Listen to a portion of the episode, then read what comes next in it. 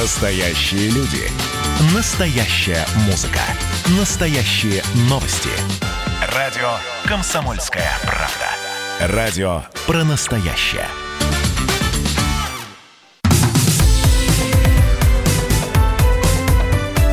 Как дела, Россия? Ватсап-страна!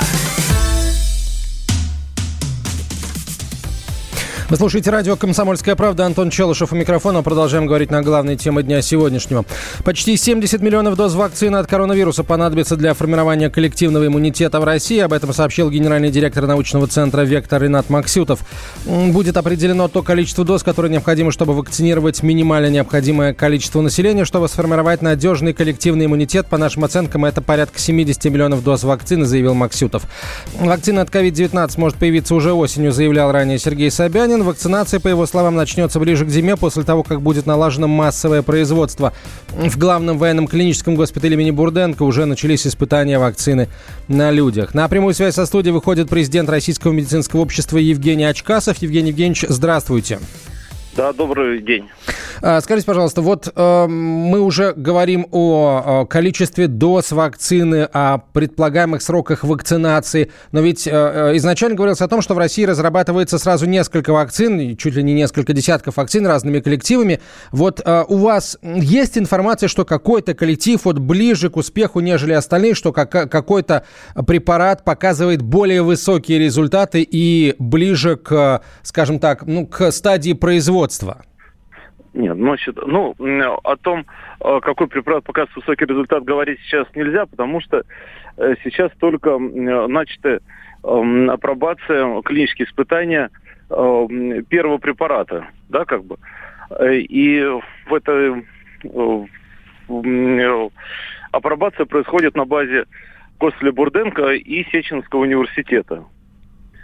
Э, и сейчас люди находятся Э, под специальным жестким контролем, разработаны специальные протоколы, чтобы исключить э, инфицирование этих людей извне, и им сделаны вакцины. Сейчас, в общем-то, мы ожидаем э, первые как бы результаты. А относительно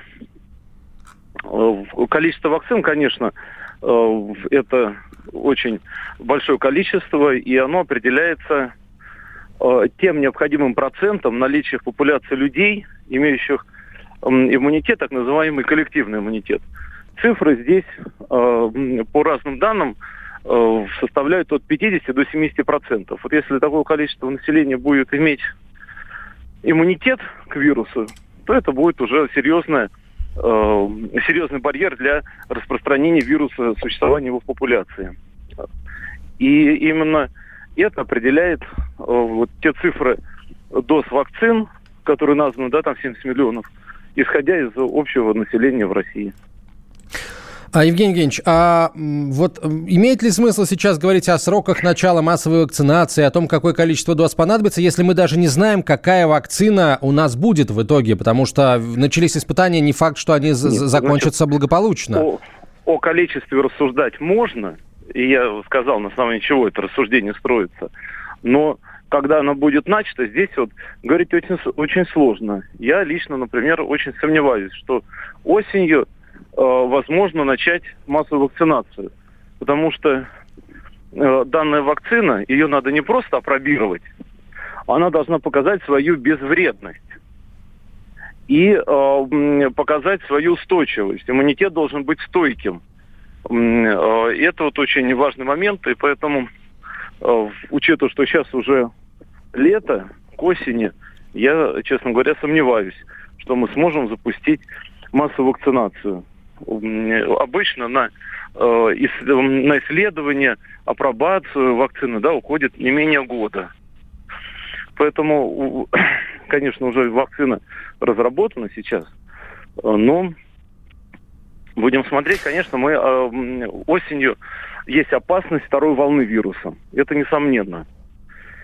И в этом большую роль играет, конечно, погодный фактор, климатический. Сейчас э, на улице стало тепло, это сдерживает развитие вируса. Инсоляция, солнечные лучи, все это сдерживает. Э, посмотрим, что будет осенью. Спасибо большое. Евгений Очкасов был на связи со студией, президент Российского медицинского общества, доктор медицинских наук.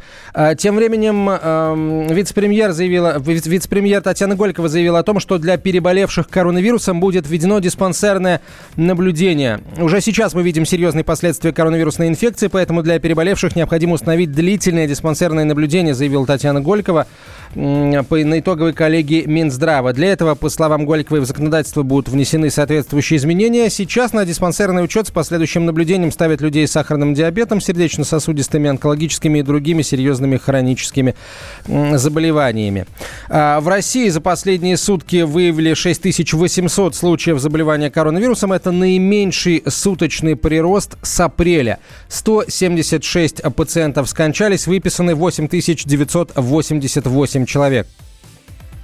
А, тем временем у добровольцев в Москве повысилась температура и заболела голова после введения а, ковид-вакцины. Речь идет о добровольцах, которые проходят, э, участвуют в исследовании на базе Сеченовского университета в Москве. Первый этап изучения эффективности и безопасности вакцины против коронавируса начался в Сеченовке 18 июня, когда провакцинировали первых, первых 18 добровольцев. В первые часы у некоторых из них наблюдались минимальные поствакцинальные реакции инфекции, незначительное повышение температуры, головная боль и тому подобные симптомы, которые в течение первых суток были самостоятельно купированы, то есть прошли сами собой. Будем следить за э, ходом э, исследований. Как дела, Россия? Ватсап-страна! Теперь хотелось бы обратиться к вашим сообщениям. Друзья, мы э, в самом начале программы просили вас ответить на вопрос, как вы потратили 10 тысяч рублей, на, э, которые выплачиваются в качестве пособий на детей до 16 лет. Вот какие сообщения мы получили. Сестра погасила долги, оставшиеся, на оставшуюся сумму купила продуктов. Говорит, если бы не эта помощь, сложнее было бы э, прожить. Идиотский вопрос, ругает меня слушатель. Дела в семье мерить ничтожной суммой в 10 тысяч рублей. Есть и такое мнение. А, купили почти тонну пшеницы, чтобы кормить домашнюю птицу. В стихах написал нам слушатель.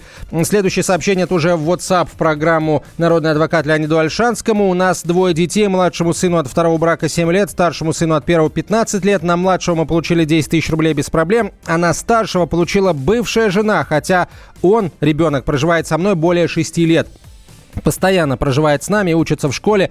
Мы подавали анкеты на двоих детей, но бывшая жена, видимо, опередила нас и получила выплату. Отдавать отказалась, заявив, что я его родила, я на него и получила. Где справедливость? Еще раз, это вопрос для адвоката Леонида Альшанского. Я обязательно ему его задам сегодня после 16.00 по московскому времени.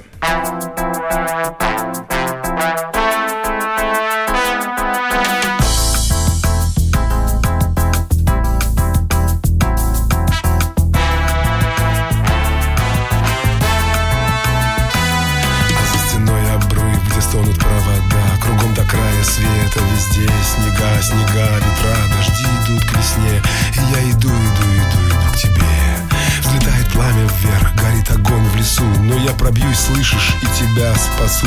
Мы будем там, где солнце, яркий свет Где есть на все вопросы ответ. Я тебя никому никогда не отдам. Нас не сможет согнуть никакая беда. Не разнимут враги, не достанут года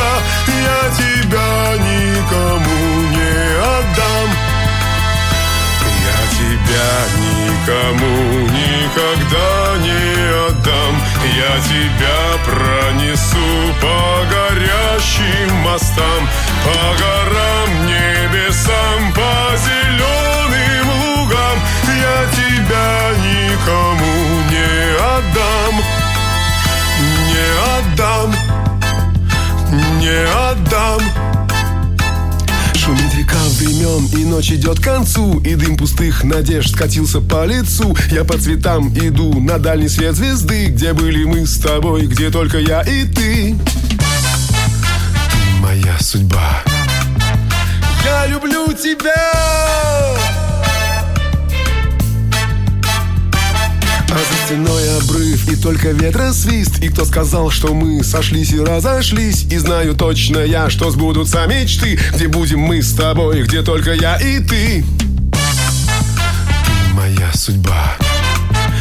Я люблю тебя! Я тебя никому никогда не отдам Нас не сможет согнуть никакая беда. Не разнимут враги, не достанут года. Я тебя никому не отдам. Я тебя никому никогда не отдам. Я тебя пронесу по горящим мостам По горам,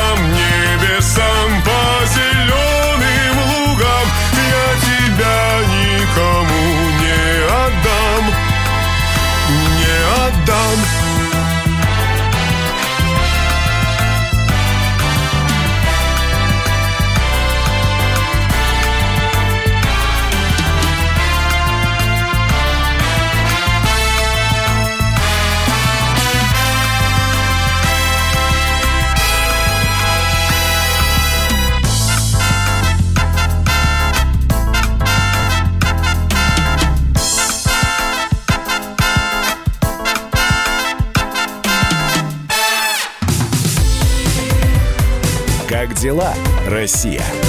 Ватсап-страна!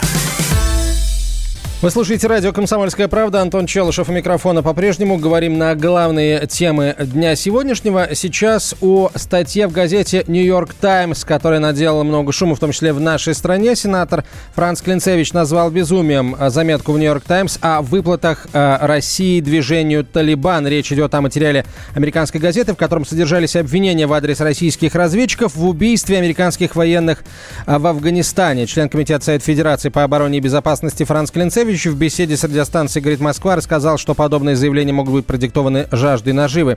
Перед, э, в период афганской войны, в которой я в том числе принимал участие, э, мы же были, есть и всегда остаемся для них врагами. Мы вели э, не беседу, а войну. Сегодня в связи с этим говорить о том, что Россия платит Талибану, движение запрещено на территории Российской Федерации, это, как мне кажется, не уважать своих бывших партнеров, которые в этих идеологических моментах особенно устойчивы. Люди смеются, это, это же абсурд, заявил Франц Калинцевич. Я напомню, ранее американская газета «Нью-Йорк Таймс» оглушила читателей сенсаций. В кавычках «Россия тайно предлагала талибам вознаграждение за убийство американских военных в Афганистане». Такой вывод, по данным э, «Нью-Йорк Таймс», американская разведка сделала, в частности, на основании допросов, захваченных в 2019 году террористов и других преступников. Год назад в Афганистане погибли 20 американских военных, пишет комсомолка, но кто из них э, был убит именно после получения вознаграждения от России, попавшим в лапы спецслужб США боевикам, неизвестно. Но для газеты это и не важно. Главное притянуть обвинение а, за уши. Автор публикации «Военный обозреватель комсомольской правды» Виктор Баранец выходит на прямую связь со студией. Виктор Николаевич, здравствуйте. Добрый день. Вот Добрый день. давайте, знаете, какой вопрос начнем? Вот это что-то новенькое, нас уже в таком обвиняли, или это, э, в общем, не первый случай, когда пытаются обвинить э, Россию э, в подкупе кого-то с целью убийства американских солдат? Нет, под таким углом э, грязи было много, э, таких же бездоказательных обвинений было много, но вот под таким углом нас обвиняют впервые. Это говорит о том, до какого примитивизма э, пустилась американская разведка, если она не просчитала даже элементарного. А примитивизм заключается даже в том, что источники якобы, э, которые э, принадлежат разряду террористов, э, талибановцев, которые были э, в прошлом году допрошены американской разведкой, утверждают, что российская военная разведка давала им деньги. Кто давал, где давал, в каком объеме, абсолютно неясно. И говорится о э, 20 якобы убитых за российские деньги э, талибановцев. Внимание! Э, я э, сейчас смотрю на это э, и думаю, до какого же примитивизма опустились американские спецслужбы. В чем здесь премудрость? Каждый раз, когда выбрасывается такая информация, даже если она супер брехливая, всегда надо рассчитывать на контрудар противника. Всегда. И если такой удар хорошо просчитан, то противник просто помалкивает, а мы не можем молчать. Внимание!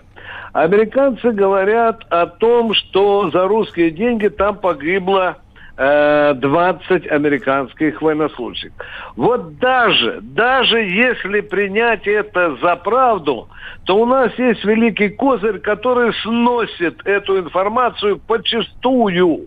Потому что существует тысячи доказательств, документально доказывают, причем в американских же источниках, что Америка на протяжении 10 лет нашего пребывания в Афганистане оказывала гигантскую материальную помощь, а, деньгами, б, оружием. Существуют э, директивы Пентагона, которые уже та же газета обнародовала.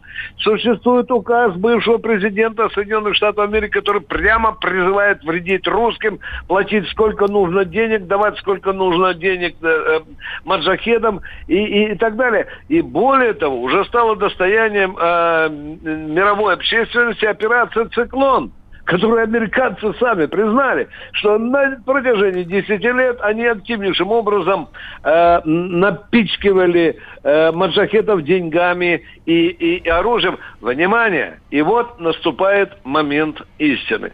Сколько там американцев погибло в 2019 году? 20.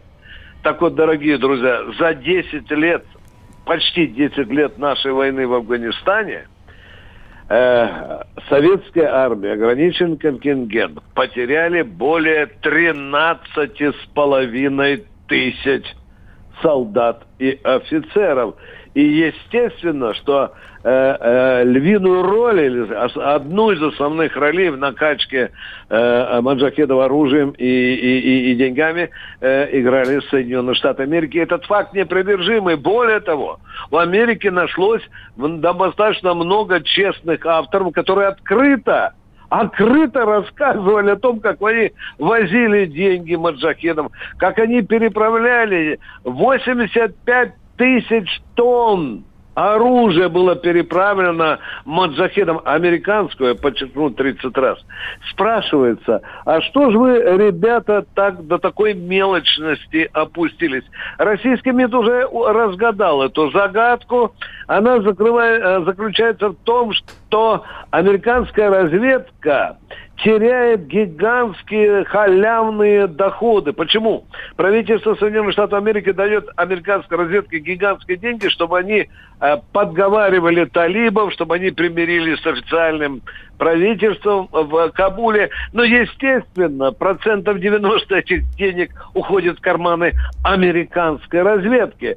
А тут еще, а тут еще Пентагон и Трамп заявили, что намерены вывести после долгой, долгой, почти 20-летней войны американский контингент. Американская разведка останется безработна. Это трагедия, это черный день американской разведки. Ну и что тут надо сделать? А надо испортить эти намерения Трампа. Надо сказать, что русские подкупают талибов. Надо говорить, что они убивают за наши же деньги американских солдат. Ну что, дорогие друзья, американская разведка села в дерьмо, извините меня за это слово, дерьмо, собственное дерьмо по самую верхнюю губу. Мы снова видим великую брехню, причем слепленную левой ногой.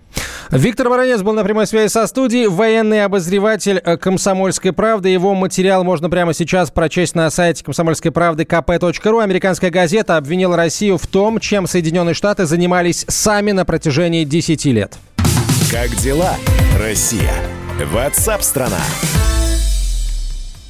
Оборот медикаментов, обуви и табачных изделий, не промаркированных специальными кодами, будет запрещен. Это предполагает закон и постановление правительства, которые вступают в силу 1 июля.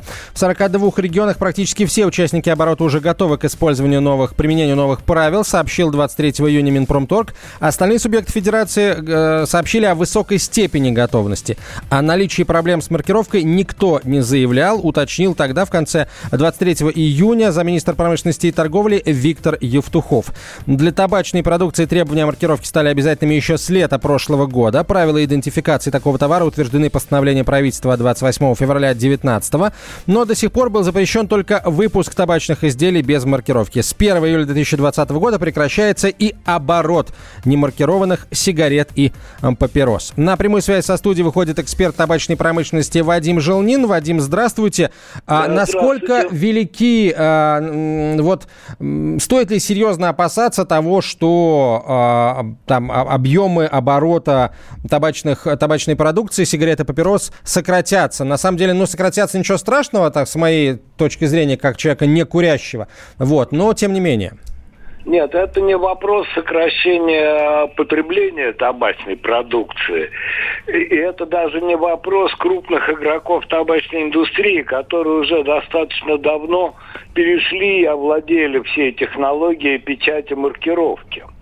Проблема в том, что на сегодняшний день э, в торговле – примерно на 5 миллиардов рублей осталось э, еще старой немаркированной продукции. Табачные изделия, как известно, не портятся, не протухают, и они довольно долго лежат в торговле. В принципе, срок, который был отдан на то, чтобы все эти изделия были реализованы, выглядел разумным – но у нас последние 2-3 месяца вообще резко снизился весь оборот в розничной торговле. И сегодня фактически речь идет о том, что именно малый бизнес, маленькие магазинчики э, потеряют э, вот эти э, 5 миллиардов грубо говоря, это 50 миллионов пачек, э, так, оценочные цифры, округленные, э, еще имя, находятся в торговле. Самый простой вариант был бы, поскольку известно, что давно уже значительный объем идет маркированный, самый простой был бы просто продлить срок реализации немаркированной продукции. Она сама собой ушла бы. А теперь получится такая вещь, что, конечно, маленький магазинчик, то, что предлагает Минпромторг, буквально руками, э, значит, э, приобретать эти стикеры и в самой торговле руками на каждую пачечку наклеивать вот такой э, соответствующий стикер. А Они это можно сделать, том, да, наклеить все руками? Ну, представляете, когда... Нет, можно или на... нельзя? Можно про теоретически, не запрещено ли это законом? Вот вручную нет, наклеить? Нет, нет, нет, нет, такой, такой вариант прорабатывается, и на сегодня именно таково предложение Минпромторга. Вадим Алексеевич, спасибо, спасибо большое. На этом Нет, мы... это, это нереальная вещь, абсолютно не. Ну, вы, если вот выбирать между потерями, между потерями финансовыми и необходимостью наклеивать, то, мне кажется, здесь выбор очевиден. Вадим Желнин был на прямой связи со студией, эксперт табачной а, промышленности. Мы продолжим после короткой рекламы и выпуска новостей. Оставайтесь с нами. Как дела, Россия? Ватсап-страна! Вы слушаете радио «Комсомольская правда». Антон Челышев у микрофона. Мы продолжаем говорить на главной теме дня сегодняшнего. 27 а, июня сегодня у всех выпускников нашей страны всероссийский выпускной вечер. К сожалению, он в этом году в условиях распространения коронавирусной инфекции проводится дистанционно. Учеба и предэкзаменационная подготовка в новом формате во время пандемии, пожалуй, первое серьезное испытание в жизни выпускников. Сегодня всех э, выпускников российских школ поздравил президент президент Владимир Путин. Хорошо помню один из первых праздников «Алые паруса». Он в Ленинграде тогда только появлялся. И сразу же нашел громадный отклик по всей стране. Потому что окрылял неповторимой атмосферой романтики, молодости и мечты. Веры и надежды на новые победы. Хочу пожелать вам никогда не переставайте мечтать строить самые дерзновенные планы. Если уверены в своей цели, смело идите к ней. Какой бы фантастической поначалу она ни казалась. Только так можно достичь настоящих высот. Президент России Владимир Путин поздравил выпускников. Ну а праздник выпускников «Алые паруса» в этом году пройдет в телевизионном формате. Несмотря на пандемию, главный праздник питерских и российских выпускников, ну, во-первых, состоится, это уже хорошо. А трансляцию торжества, как обычно, проведет а, Пятый канал. Начало в 22.30. Свой привычный маршрут изменит и БРИК «Россия» с алыми парусами. А вот каким этот маршрут будет в этом году, нам прямо сейчас расскажет корреспондент «Комсомольской правды» в Санкт-Петербурге Петр Кибер. Он выходит на прямую связь со студией. Э, Петр, здравствуйте. Как э, пройдет в этом году БРИК «Алые паруса»? И, в общем, наполнил ли уже э, питерский бриз э, «Алые паруса» или э, корабль будет начнет двигаться чуть позже? А, добрый день, коллеги. Ну, на самом деле, разумеется, все ждут э, праздника, потому что это, ну, формальный праздник выпускников, но это такое огромное шоу, да, бренд уже города, который известен не, не только в России, но и за границей, за рубежом. Э, и да, в этом году он пройдет в несколько измененном формате. Ну, из-за определенных мер безопасности было решено не собирать людей на набережных, потому что это, это огромные толпы, это огромный риск заражения, и все перенести в телевизионный формат. И именно поэтому БРИК Россия не будет заходить в акваторию Невы, проходить дальше до Бежевого моста, крутиться перед Эрмитажем, разворачиваться, ходить обратно. Нет, все будет только в акватории Финского залива. То есть э, по Невской губе Брик с алыми парусами дойдет до Вантового моста западного скоростного диаметра и у стадиона «Зенита» вот совершит свой почетный круг.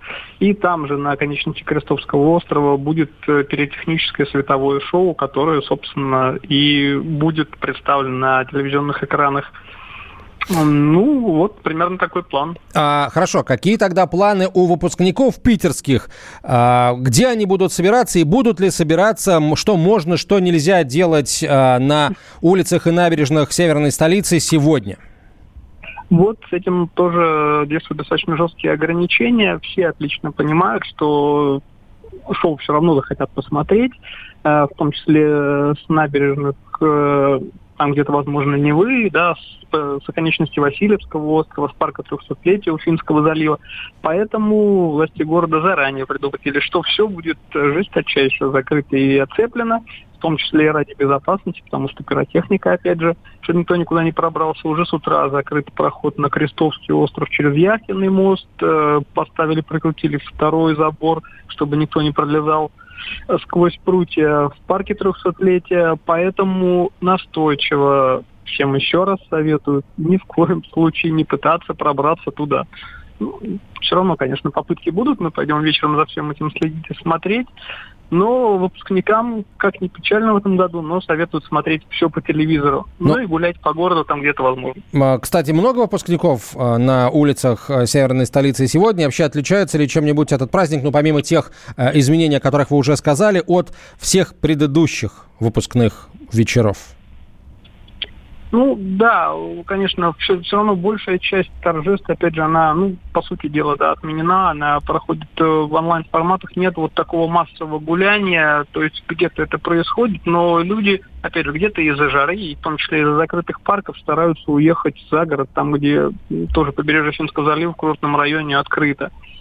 Э, ну, в общем, как-то вот так гуляют, но массовых э, людей, массовых школьниц с бантиками, с ленточками на улицах города не наблюдается. Все-таки, ну, все, все выпускные, они прошли чуть, чуть раньше, чуть ранее. Сейчас так, такая вот дата выбрана специально, чтобы не собирать большие толпы людей.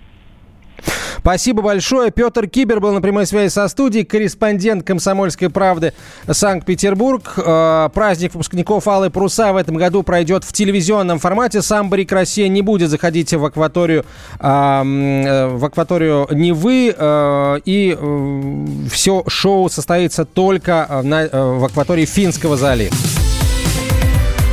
Как дела, Россия? Ватсап-страна! страна